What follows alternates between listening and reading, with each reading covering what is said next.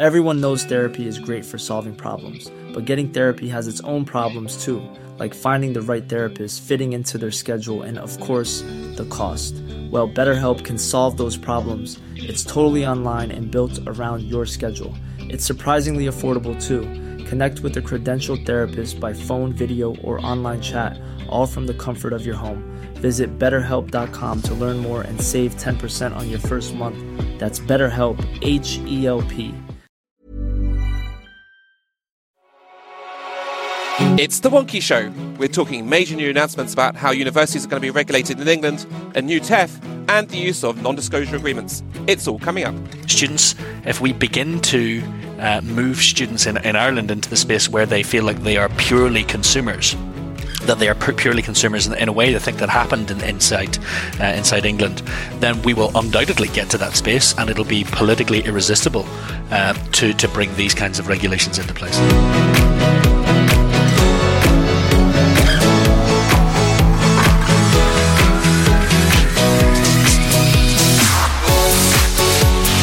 Welcome to The Wonkhe Show, your weekly way into this week's higher education news, policy and analysis. I'm Wonkhe's editor-in-chief, Mark Leach, and here to help us set a baseline of quality for H E policy this week, we have three fabulous guests. In a very cold Oxfordshire, it's Mary Curnock Cook, chair of the Student Futures Commission and other things. Uh, Mary, your highlight of the week, please.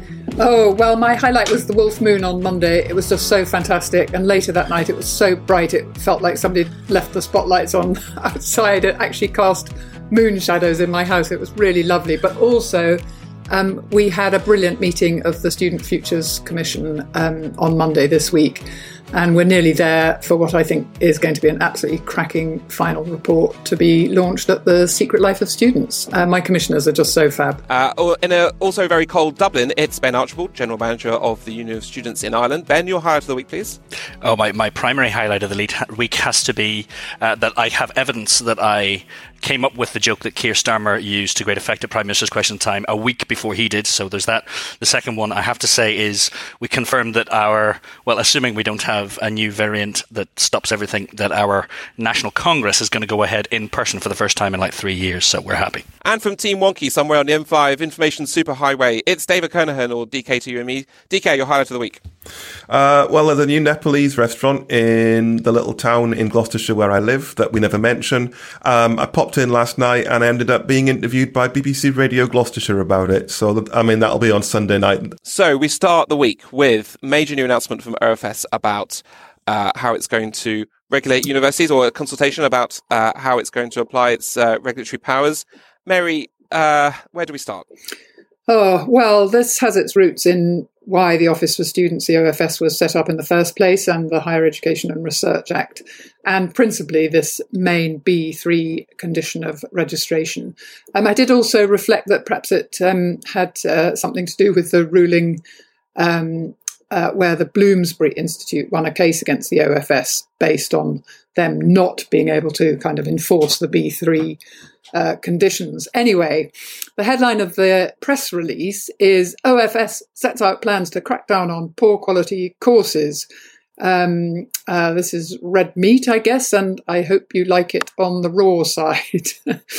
Um, that said, there are, there's, of course, a, a sort of underlying logic to what's being proposed, and um, it goes something like this. Why should taxpayers pick up the tab for students who are perhaps underqualified to study on courses which they then might not complete, or if they do, are not going to get them into highly enough paid jobs to be able to pay back their student loans?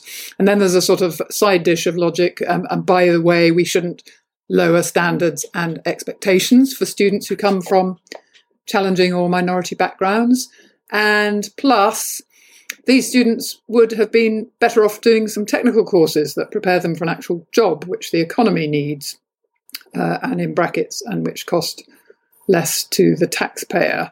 Um, so, so far so good. They want universities only to admit people who are likely to succeed and pay back their loans. Um, you might say, fair enough. But of course, when we get down to how they will do this, prepare yourself for, I think it's one hundred seventeen pages of gruesome detail, um, which for universities mostly means a new and massive data collection exercise, uh, and of course a threat of fines or deregistration or removal of loan funding from courses that don't meet the new thresholds. When I say when I say gruesome detail, uh, there's data cuts proposed for full-time, part-time, undergraduate, postgraduate, by age, ethnicity, et cetera, et cetera, et cetera, and all at individual course level. Um, gosh, what could possibly go wrong? Actually, my thoughts went immediately to the many universities that don't have modern data systems architecture in place and who will likely uh, do this exercise via multiple, multiple spreadsheets. Um, but actually, my biggest worry is the intersection between, well, what, what the sector's been doing and has been encouraged to do for years to widen participation in higher education. Um, and, uh, you know, basically there's been a sort of gentleman's agreement in place where universities admit lots of students from disadvantaged backgrounds, many at lower or contextual minimum entry thresholds, and then use the diversity of their student cohorts as a justification for poorer outcomes. And, and, and that's the argument that got the Bloomsbury Institute off the hook in their legal case against the O F S. Um, and this is what the O F S and, and indeed the Secretary of State want to stop. Um, it's, it's a kind of logic fault, isn't it, where universities have autonomy to admit whomever they want, but then don't accept responsibility for some students dropping out or failing to, to prosper. Um, it's pretty hard to see how this new regime won't set back widening participation in a big way. Um, You know, unless schools find a magic wand to wave over the attainment gap between rich and poor, or universities find a way to, um, you know, to send Cinderella to the ball without leaving before midnight, um, I think this is going to be a big problem. Uh, sledgehammers and nuts come to mind, um, but given the size of this O F S sledgehammer and the impenetrability of the particular nut, I've I have to say I've wondered again whether it might be easier to simply engineer some kind of university skin in the game of their own loan book. But anyway, hey-ho, there we go. Yes. Well, remind us, D K, uh, just just why the idea of using outcomes to measure quality and, and then not, not benchmarking them are, are so controversial in the sector. The controversial thing becomes um, um, if you have a cohort made up of students from backgrounds that are by nature of their background, more likely not to complete their course, more likely uh, not to move away from their home area to enter a graduate uh, training scheme that leads uh, to a graduate job, uh, then you are disadvantaged in these measures, even though you might be doing the hard lifting of levelling up that uh, the government also seems keen to see universities uh, do. And at the heart of these consultations, and there are a number of consultations as we'll come to, uh, is this uh, conflict between the idea of levelling up and the idea of quality. Now, um, the uh, animating uh, political philosophy of the uh, Boris Johnson administration has been something called cakeism. Uh, the idea that you have your cake and you also eat your cake, um, which is... Um, a well-known uh, a tautology, but it's something that the Prime Minister has actually said. Uh, now, this these proposals are a little like uh, cakeism, because on the one hand, you've got all the hard language about the proposed numerical threshold levels, um, and these are set in a, lo- a lot of uh, detail by um, le- uh, the level and the, the mode of study across continuation, completion, and uh, uh, progression. And as Mary says, you can also drill right down to individual subjects, individual groups of students, and look at their performance. But if you look at the way they're actually going to regulate, and this is something that the O F S has made clear to me, is that they will take contextual issues into account as they regulate. So even if you're not actually at one of these benchmark levels, although they're uh, actually now calling them numerical threshold levels, it's still not a cut and dry deal that they're going to uh, cancel that particular group of courses. There's the... S- The second mythology in this is that they talk about this in terms of low quality courses, that students shouldn't be on low quality courses, that they don't complete, that that that um, doesn't lead to any meaningful um, benefit to those students if they do complete. And I think a lot of people would honestly agree with that. But Uh, the problem with that is that it assumes that we're talking about data at a course level. And as regular listeners will know, we don't get data at course level. We get data at best at a fairly high level of subject. They're talking C A R level two. So, th- so this apparatus, it doesn't actually spot low quality courses. It spots low quality areas of uh, provision.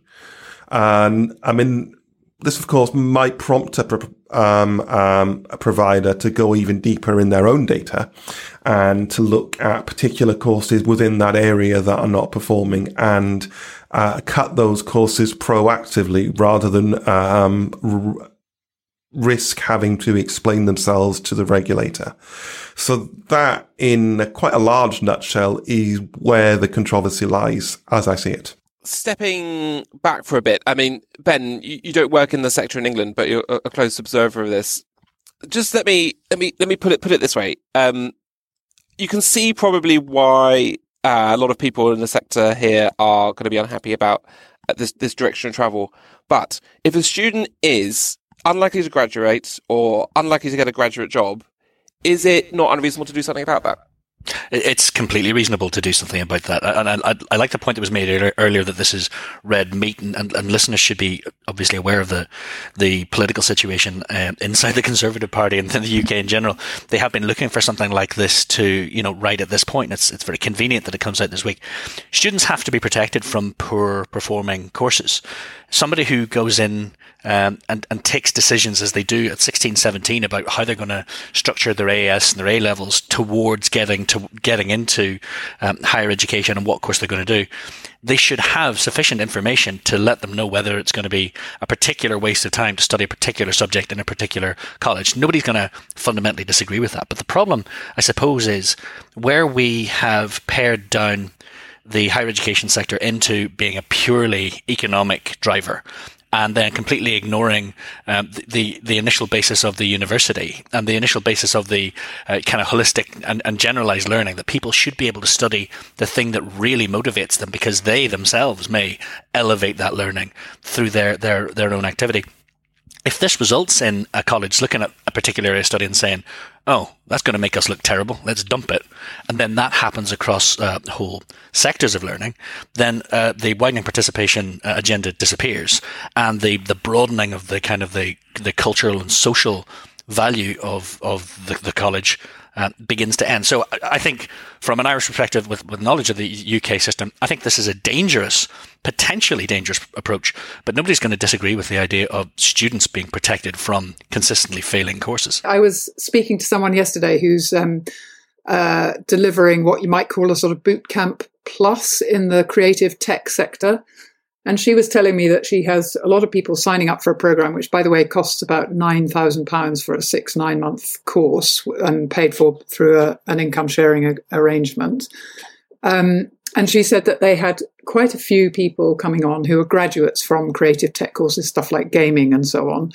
And she would hear from these people who said they'd gone to job interviews and had frankly been embarrassed by how little they knew and were coming on this course because they wanted to get job ready. And, you know, if if what's being proposed fixes some of that, then of course it's a good thing. I think I'm more concerned about how they're going to do this. I I, I just see, um, you know, huge numbers of data cuts, a lot of data cells with very small numbers in, which will be statistically um, dodgy.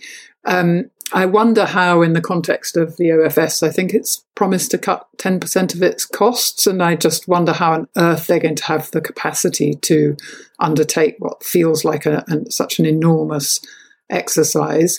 Um, and I also worry about, you know, just unintended consequences. You know, if you have to, if you have to um, correct a a fault in the system, which, as Ben says, I think is there, um, albeit in small pockets, we hope. But if you have to crack it with such an enormous exercise, I think the uh, the opportunity for unintended consequences is just huge. And um, yeah, I don't, I don't feel I feel comfortable about the aim of this, but I don't feel at all comfortable with the how it's going to be done bit of it. Yeah, and Andy West was on Twitter this morning, we're go- we're going to need a bigger regulator. I mean, it does feel that way. Um, the other thing that we need to remember here is that this direct use of uh, data in um, in higher education regulation more so than ever before. It makes the definition of uh, data a very highly uh, politicized activity. A lot of the policy action in this set of consultations is in a delight called the uh, Consultation on Constructing Student Outcome and Experience Indicators, which is one hundred ninety-five pages. It's roughly as dry as it sounds. But you get into the definition of, okay, we're looking for graduates to have a positive destination. What is defined as a positive destination? And you learn in there that a positive destination includes any kind of further study. It doesn't matter what the level.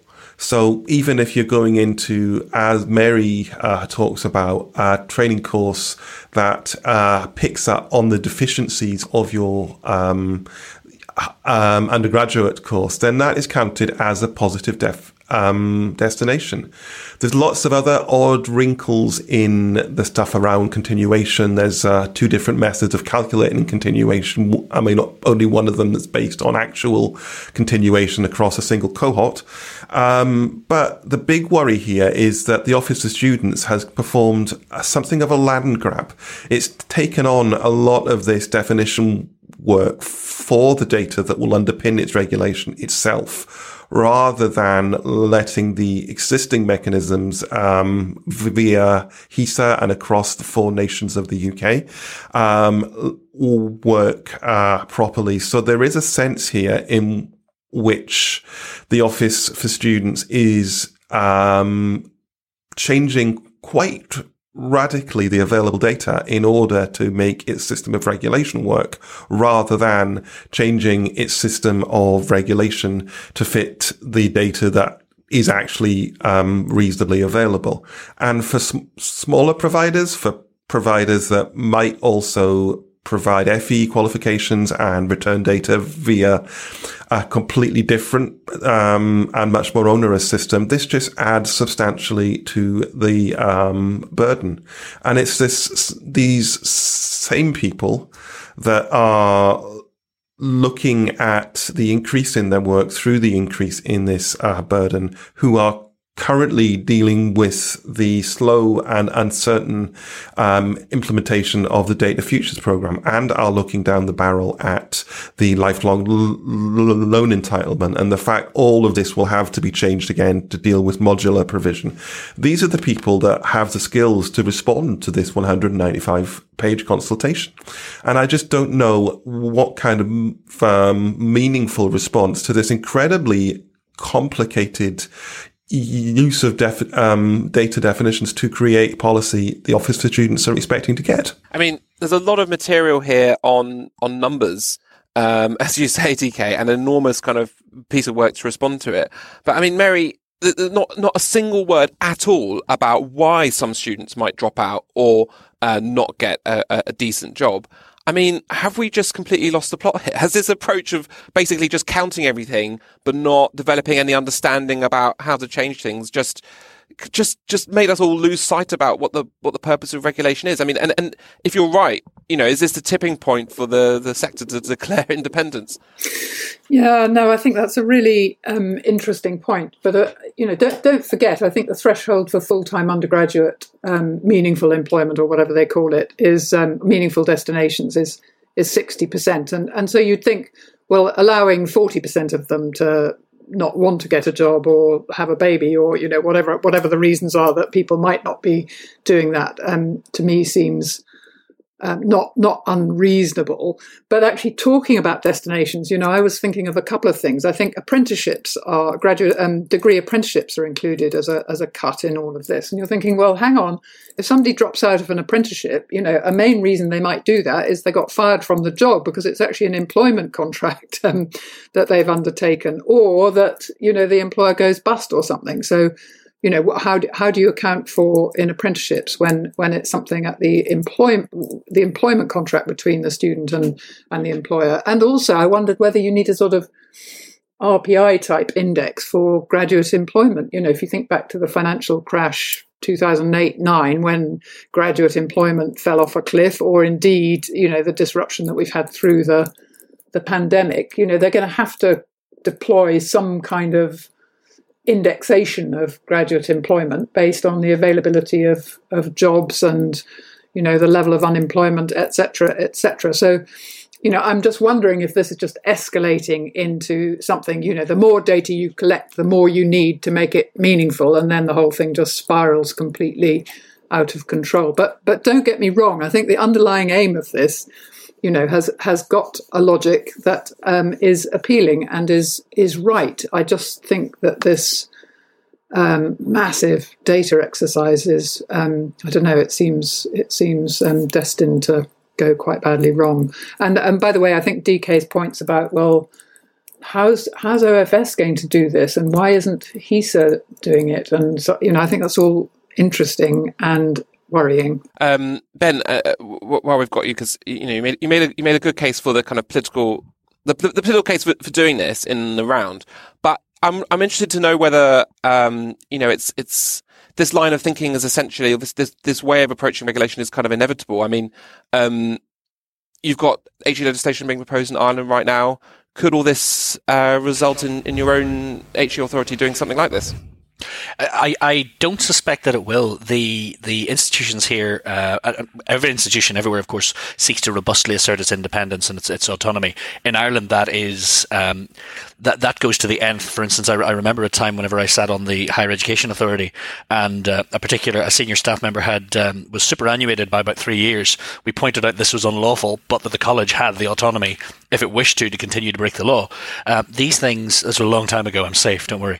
Uh, nobody's going to get sued for that. But the the there is an argument uh, in Ireland as well about, well, listen, what's the value of of my my course? Obviously, uh, here it's it's cheaper to study. Uh, Three thousand euros is the um, the cost of the free fees registration fee for students per year, so it's a good bit cheaper than, than over there. But students, if we begin to uh, move students in, in Ireland into the space where they feel like they are purely consumers, that they are purely consumers in a way they think that happened in, inside uh, inside England, then we will undoubtedly get to that space, and it'll be politically irresistible uh, to to bring these kinds of regulations into place. So to get into any of the detail we've discussed about this topic, please go to wonkhe dot com. We've got a whole way, range of articles um, from uh, the team, and lots of commentary from the sector coming over the coming days, um, and lots of the detail to unravel over there.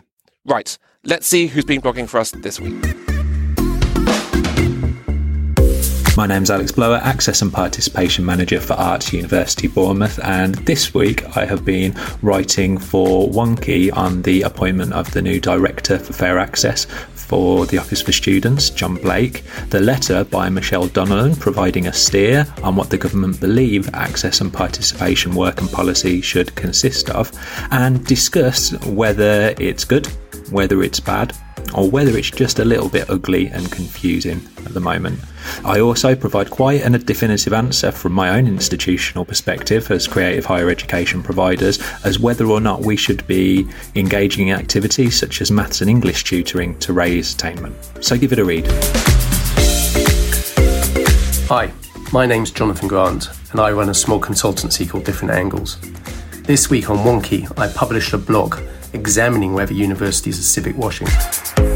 To do this, I examined the gap between the rhetoric around civic engagement and what universities do in practice by looking at the fifty-nine universities that have committed to developing a civic university agreement in twenty nineteen and seeing whether they were paying a living wage to their lowest paid staff, largely cleaners and security staff. I found that there was a significant minority of these universities were not paying a living wage and were not accredited with the Living Wage Foundation, despite saying that they were civic institutions. I conclude by arguing that it is inexcusable that some universities claim to be civic, but are unwilling to support their local communities in paying a living wage. As I've argued in the New Power University, the local impact of universities occurs through the way they operate, as well as through their education and research missions. Now the T E F is back. It lives, D K. It lives, um, although it uh, now returns to its original name of the Teaching Excellence Framework. It's no longer called the Teaching Excellence and Student Outcomes Framework. So outcomes are being done by another branch of O F S, as we've as we've discussed. Well, the outcomes are still in the framework. It's just not called that. So th- th- th- that was a little bit of an um, a nerdy point to start on. But for those just coming up to speed, the uh, Teaching Excellence Framework was originally proposed in the twenty fifteen Conservative Manifesto, which was written by Joe Johnson. He then became uh, Higher Education Minister, implemented it via a series of green and white papers, and it became the main point of discussion in Parliament during the passage of the Higher Education and Research Act. Um, in essence, it's a way of um, um, it's a way of rating the provision of um, universities at either a bronze, silver, or gold level, all of which levels are um, above the baseline. And in the past, it did this via looking at a range of uh, benchmarked um, metrics, which means uh, metrics that are compensated to take account of the uh, makeup of a student body at a particular uh, provider. As time uh, progressed, uh, these were tweaked. There was the abortive trial of a subject level T E F, which was dropped because it was um, ridiculously bureaucratic. And then the last time the T E F ran was in twenty nineteen, because future iterations were waiting for the release of the Pearce review of T E F, which you'll remember happened in January of twenty twenty-one. Um, the Pearce review uh, recommended a number of changes, particularly removing the emphasis on indicators above everything else and paying a lot more accord to uh, the provider's own understanding and interpretation of the quality of its teaching.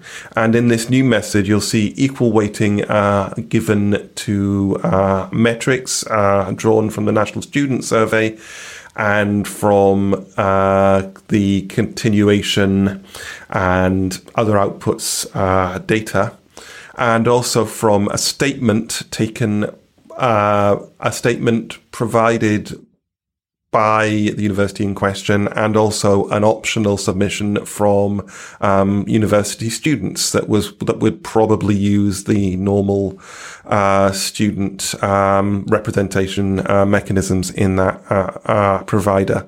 Um, it's a big change. It puts T E F uh, back on the agenda after a number of people, myself included, feeling that it might be gently dropped because nobody really cares about it. It's still there, it's still happening, and it is the Teaching Excellence Framework once more. The thing that caught my eye was that we, while we've still got bronze, silver and gold, there's a new grade called Requires Improvement.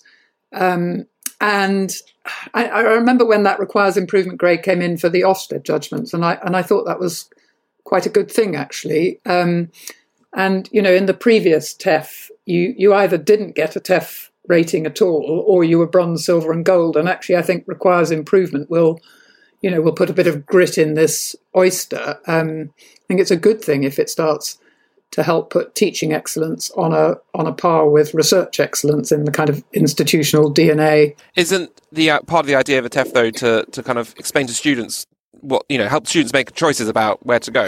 I mean, what's your view about this, Mary? Does it does it does it help?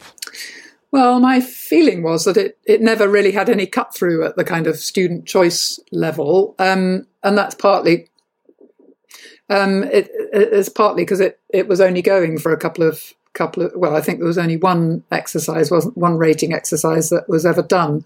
Um, so I think if it if it if it embeds and starts being a thing that everybody does look for, then yeah, that probably is a, a good thing for, for students. Um, I seem to remember that the original T E F was a, initially sort of almost like a self-diagnostic exercise, wasn't it? And ta- attached to potential tuition fee increases. As far as I understand it, that's that's no longer, there's nothing to do with tuition fee increases in this, is there?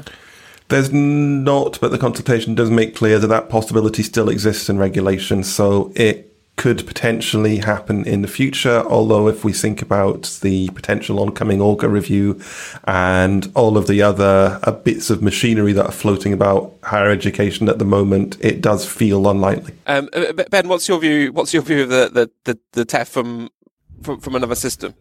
So we, in Ireland, we, we've um, adopted a...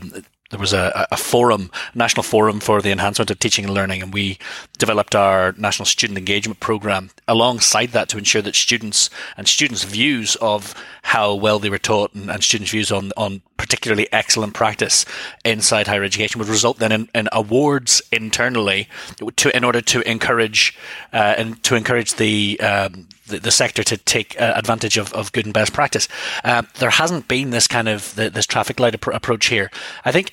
Broadly, if you're uh, going back to the point that I, that I made a little earlier, if students are provided with good, uh, if students whenever they're in, in secondary school level are provided with good information about where it's likely that they're going to be taught well, then that's going to give them an idea about what uh, where, where they want to go, and and it'll give them uh, an opportunity to choose what's what's best for them. That having been said, um, the the idea of uh, needs improvement, I think if I'm studying in a particular uh, college and the course comes under assessment and it's anywhere other than gold, then I'm going to think that that needs improvement. And I think that everybody will have, everybody will kind of look, uh, if it's properly advertised and if it's properly then relied upon in the literature that the colleges develop inside their prospectuses, then it stands a good chance of actually being a, a good thing for, for improving, um, improving teaching and improving the, uh, concentration that the college has on teaching.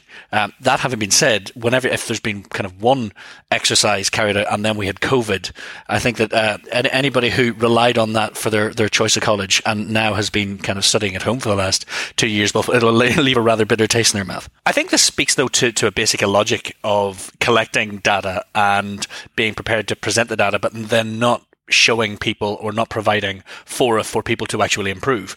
It's essentially useless to tell somebody, well, the teaching in this location isn't isn't particularly good. We're still going to continue to fund them. There should be some method. There should be some, and uh, doesn't necessarily need to be centralized, but inside topic areas, some development of skills and methods to, to encourage and support uh, lecturers and teachers to, to become better. Otherwise, what's the point? Um, well, we're going to get into all of these issues a lot more at next month's Secret Life of Students, are then all about the student experience and rethinking it. And my colleague and co-host, Jim, is here to tell us a bit more about that. Uh, it's Jim from the team here, and very excited to say that in February our event The Secret Life of Students is back. Uh, now in its third year, it's all about how we rethink the student experience, bringing together experts, sector leaders and professionals, as well as student leaders and student union managers to tackle difficult challenges and work together to transform higher education to better meet the needs of the next generation of students. This year, we're doing diversity differently, rethinking the outdated model of designing learning environments based on an imagined normal student and then applying sticking plaster interventions based on diverse student characteristics. Uh, we'll reflect on the findings of the U P P Foundation's Student Futures Commission. We'll consider developments in regulatory regimes for access, diversity and equality. We'll have a wealth of new insight to share from our own research with students and higher education professionals and leaders. And we'll think through how engaging with students' lived experience can transform strategy, policy and delivery, and we'll consider what students are experiencing and saying about harassment and discrimination and where the boundaries are between security and freedom. All of that, lots more. The Secret Life of Students, London, February the fifteenth. To find out more and book tickets, go right now to wonkhe.com forward slash events. Now it's time for Yes, But Does It Correlate? And here to set this week's correlation question live is Wonkhe's Associate Editor, David Kernohan.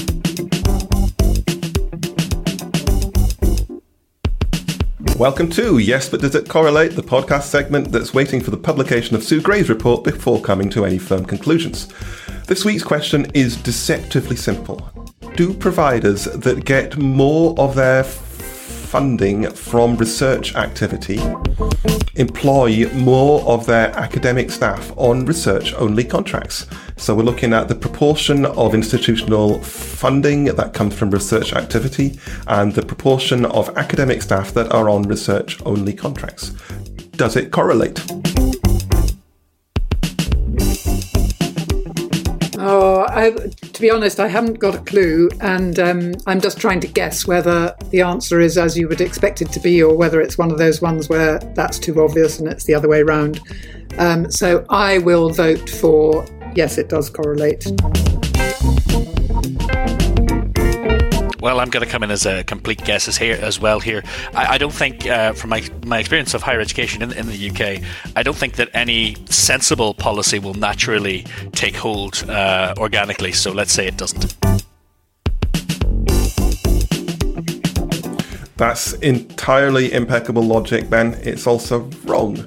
Um, interestingly, the uh, the answer is yes. R squared is zero point seven eight, uh, so that's a very strong uh, correlation. Indeed so, yes. Uh, data is from the last complete year um, of provider releases from HESA, and where the data doesn't exist, I've not plotted it. And finally, Universities Minister Michelle Donelan has called for the end of use of non-disclosure agreements um, in sexual harassment uh, cases. Ben, talk us through it. So yes, this is uh, this was a report from earlier in the week, a letter written by the by the minister to V Cs, uh, asking them to sign up to a pledge that in cases of sexual misconduct, bullying, and other forms of harassment, that uh, they would no longer, or that they would not use N D As in order to silence um, victims and, and, and survivors of those. Um, the There was a lot of media coverage on this, and it has played, I think, very, very well for for the minister. And I think that whenever we had a conversation with it inside uh, U S I here, it sparked um, a lot of conversation. And in fact, there have been similar things in, in, in Ireland. I look forward to talking about those in a few minutes. So this is one of these interventions, isn't it, where it, it, it I think most people can agree that it, it looks very bad for, for universities, and um, it kind of is very bad on a, on a on a on a moral level. And and it seems to me, Mary, maybe there's been a kind of disconnect between kind of decisions that universities have taken over the years, and um, you know, I, you can sort of imagine legal departments pushing pushing these things through, and, and it not ever having been discussed at a senior level about kind of the inst- institutional policy about this. And then before we know it, it's it's started a kind of it started a much wider debate. Is, is it right then for the minister to, to get involved with this? Um, yeah, I think this is a really important um, area, you know, not least because sexual misconduct, bullying and so on is, is so much um, in the kind of public consciousness, rightly, um, at the moment. I think my impression is that N D As, where they're used, are very often used to hide not, not so much the outcomes or the incidents, but really poor process in universities. You know, I get the impression that universities probably haven't put enough effort into doing their investigations and the work they need to do when a complaint's made really well, so that victims are protected and heard, that perpetrators are dealt with, and also that they're done quickly. You know, you hear of these cases that drag on for months and, and, and even years, and often handled by people who probably haven't got adequate knowledge and training, you know, that might end up in the kind of H R department or something. Um, so amongst other things, I think if this improves how universities design and execute their processes around these kind of complaints, um, you know, particularly sexual harassment and, and violence and so on. And I think it's it's to be welcomed. Um, that said, you know, it's never a good look for the sector, is it, when the minister has to tell us to get on with doing something that we should have been doing anyway? Yeah, yeah. Um, indeed. Ben, you, you hinted at a, a, a, the approach in Ireland. Talk us through, talk us through that. Yeah, uh, just before I do that, though, the, I mean, the, the, I think the, the most common response to this has been, whenever it's been discussed, is just how vile the idea is that somebody who has been um, who has been subjected to bullying, harassment, sexual harassment, but in cases, some cases, sexual assault, and then has that offence compounded by being told that they're not allowed to they're not allowed to talk about it, they're not allowed to talk about their experience of the investigation, they're not allowed to talk about their experience of the, the processes that existed, and I think that it's it's one of these things, as as was said, the kind of the legal departments will have kind of done this as a as a pro forma, as a this is what we now have to do, and nobody's given any thought to, well, listen, is this a humane, is this a logical, is this an ethically sustainable uh, approach to take whenever somebody has has actually submitted a complaint that will have been painful for them to submit themselves? So we looked into this in, inside here, and I suppose the uh, anybody that I spoke to, the, their first response was, really, people people have actually done that, they've actually used N D As? Well, actually, in Ireland, um uh a senator, member of member of Anshanad Aaron, who used to be, not so long ago, the president of Trinity College Dublin Students' Union, um, submitted a question because she had been made aware of, uh, or she says that she's been made aware of N D As being used in Ireland. The response from that was very, very quick. The minister for um, the sector simply wrote to all the colleges and asked them, are you doing this? With the clear understanding that if you're doing this, stop it. They all came back and said, no, of course we don't do that. Uh, but the uh, senator in question says that that doesn't correlate with the information that she has from uh, from students who uh, students and staff who, who have ex- experienced these things. And of course, that comes to the heart of the N D A, isn't it? One of the interesting things about the N D A is you're not supposed to discuss the fact that you've got an N D A. So it'll it's going to take some time for these cases uh, on both sides of the Irish Sea to kind of emerge and for people to understand exactly where are the campuses where N D As have been used, and has therefore a false picture of how safe it is to study on a particular campus been painted. Because if some places are, if some places have experienced significant numbers of cases and have used significant numbers of N D As, students have deserved to know that it was a potentially unsafe place to study. Now, obviously, this will be a tiny number of places, we would hope, but it's still chilling to think of. So that's about it for this week. Remember to dig a bit deeper into anything we discussed today. You'll find links in the show notes on wonkhe dot com. Don't forget, you can subscribe to the podcast automatically. Just search for The Wonky Show via Spotify, Apple or Google Podcasts, or wherever else you listen. And to keep you and your organisation ahead of everything that's going on in the U K H E, do head to the website to find out more about our subscriptions. So thanks very, so thanks very much to Mary, Ben, D K and everyone at Team Wonky that helps make the show happen. Until next week, stay wonky.